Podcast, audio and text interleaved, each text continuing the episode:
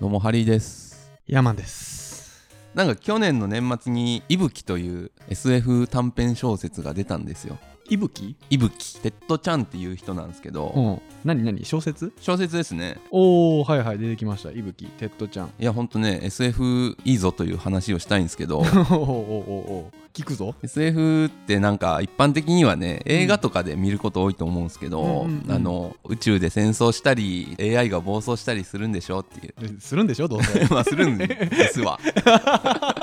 するんでしょどうせするんですわまあそこは別に本質ではないんですよ、例えば、うん10年後どうなるのかみたいな話とかよくあるじゃないですか、うんうんああいうのやるときに、うんうん技術とかそういうとこばっか見すぎだと思うんですよ、はいはいそうじゃなくて謎の技術がポンと現れたら、うんみんなの生活はどんな風になり、うんどういうことを気にして生きてるとかどうコミュニケーションをとっているかとかおーそういうところがね、はいはいはい本当は考えなきゃいけないんですけど、なるほどなるほそれこどそなんかね、うん AI が出てこんな仕事がなくなるとか、うんまあそんなんどうだっていいんですよそんなこっちゃなくて、うんそれによってどう変わるかというのを、うん SF 読んで考えましょうというなるほどねなら例えば今からちょうど iPhone 出たの10年ちょっと前かなもう10年前ですか10年以上経ってますねうん出る前と出た後えらい変わってるじゃないですか電車乗ったらみんななんかもう、 iPhone やもんね つむつむとかやってるやってるインスタグラムしたりしてるじゃないですか、うんそれによってこうみんなのそれこそ連絡の取り方が変わったとか、うん待ち合わせの方法が変わったとうんか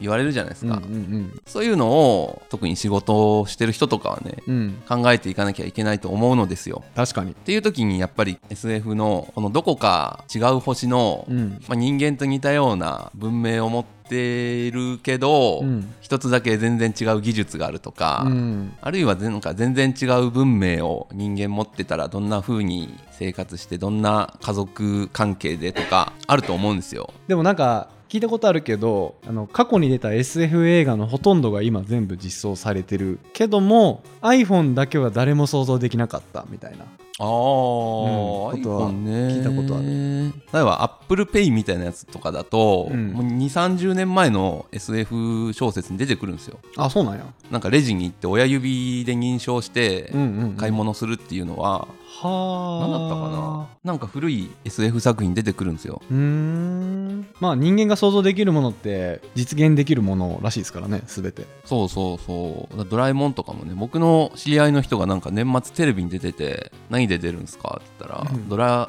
えもん特集みたいのに出るんだよ」みたいに言っててえ、うん、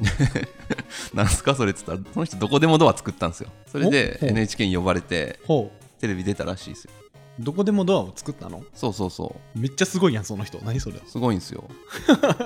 行きたいとこ言ってドア開けたら、うんそこがドアの向こうにあるんですよへえただ、うんちょっとその次元まで超えれないみたいで、うん行けはしないんですけど、うん見れるんですようーんこれどういう仕組みかというと、うんドアノブを握った時に、うんでセンサーがついてて、うんそこでマイクがオンになると、うんで行きたいところをなんかニューヨークとかっていうと、うん言った文字を言葉に変換して、うんストリートビューでその場所が、まあ、出てくるんですけどドア開けたらそのドア全面モニターみたいになってて、うんうんうんうんそこにストリートビューの画面がバーッと出てくるへえ面白いすごいねすごいへえ何の 話でしたっけ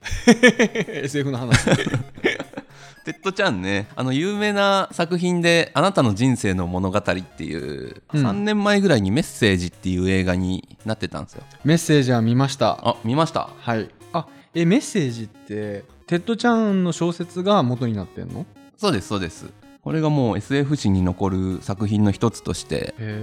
え内容覚えてますメッセージなんとなくなんとなく変な宇宙飛行物体がやってきて地球にで何かし分からんけど我々にメッセージを送ってくるんですね ち地球人にそうそうそうそうそうそう、ねでそのメッセージの内容が確かはいなんか地球を救うメッセージやったんだああ大体合ってます大ね体合ってるタコみたいそなうそうそう職種のそうそうそう宇宙人なんですようね、ん、なんかある日世界中に宇宙人がうんうんうんやってきて、うんこう地上に浮いてるんですけど完全に静止してるんですよ、でこれさすがに人間超えたやつ来た なやべえやべえってい言や絶って対やばいでしょ宇宙船の形もなんかあのお米みたいよねそうそうそうあのバカウケって言われてましたねバカウケバカウケっていうせんべいあるじゃないですかハッピーターンみたいなな主人公が言語学者の人なのかなあーそうそうそうなんか女の人やんねそうですそうです、うんでその人がなんか宇宙人がうんこう言葉を発してるっぽいけど、うん人間の言葉に変換したいというので、その人が呼ばれていくっていうところから始まって、うんうんでコンタクト取るんですよねこうんうんの近くまで行って、うんハローみたいなことう言んって、うんそしたらべちゃっとペンキをかけたようなああそうそうそうそうそうそうそ言葉というか文字というかうんなんかで返してくるとう、うんうんでそれをこう解析してこの人たちは何を言ってるんだっていうのうをん解いていくんですけうんど、うんうんもう結論から言うと、うん多分4次元空間の宇宙人なんですよね4次元僕ら今何次元 3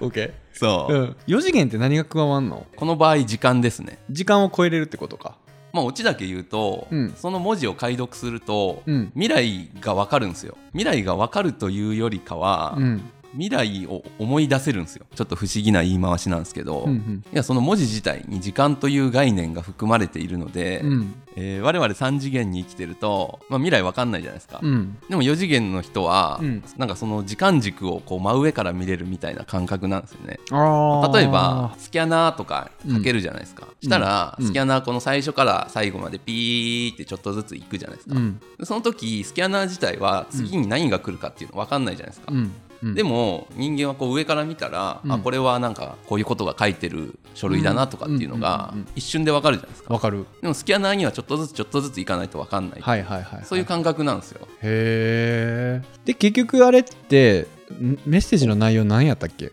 あれはどっかの国がうん核攻撃かなんかしようみたいなことを言い出すけど、それをやると人類破滅するかなんかで、うんうんうんうんそれを止めないといけないとうんいう未来を思い出すんですよ、主人公がうーんその文字を、を解読したせいで、うんうんうんまあ文字を解読したのも未来の自分がその文字の解読本を書いてるんで、うーんそれを未来書いたやつを思い出しながらうん解読していくみたいな、なんかわけわかんない話なんですよ。はいはいはいまあそれで自分ももう4次元行っちゃったみたいなそうそうそうそうそう。それで核戦争みたいなのを止めるためにその重要人物にコンタクトを取るみたいな。っうんうんうんうんあーなんか思い出したはいはいはいていうねうんすごい話だねでもそうなんですよ。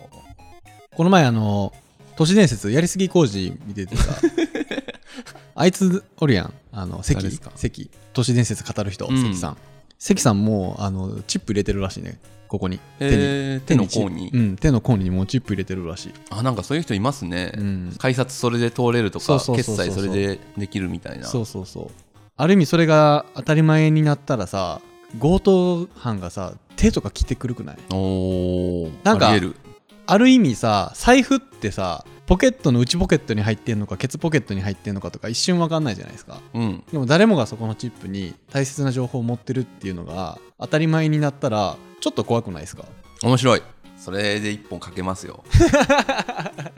強盗犯は全部左手を狙ってくるとかねうん過去かないやー面白いですね、うんそれはタイトルは左手でも SF 映画でこうね世の中に思いを馳せるっていうのもいいっすねゆっくり読みたいな小説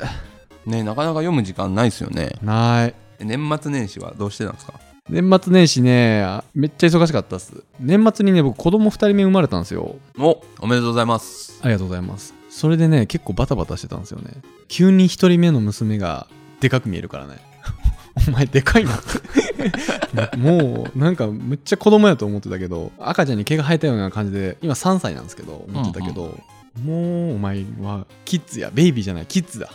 はであかっみたいまあだからその子が、なうん社会に出る頃には20年後とかその頃世の中どうなってるかですよねいやめっちゃ変わってるでしょう多分でアイボとか欲しいですよね僕いる子供用にアイボアイボあのソニーのうんうんうん犬犬でしょうんいる遊び相手として遊べるのあれでもうなんか喋ったら返してくれるとか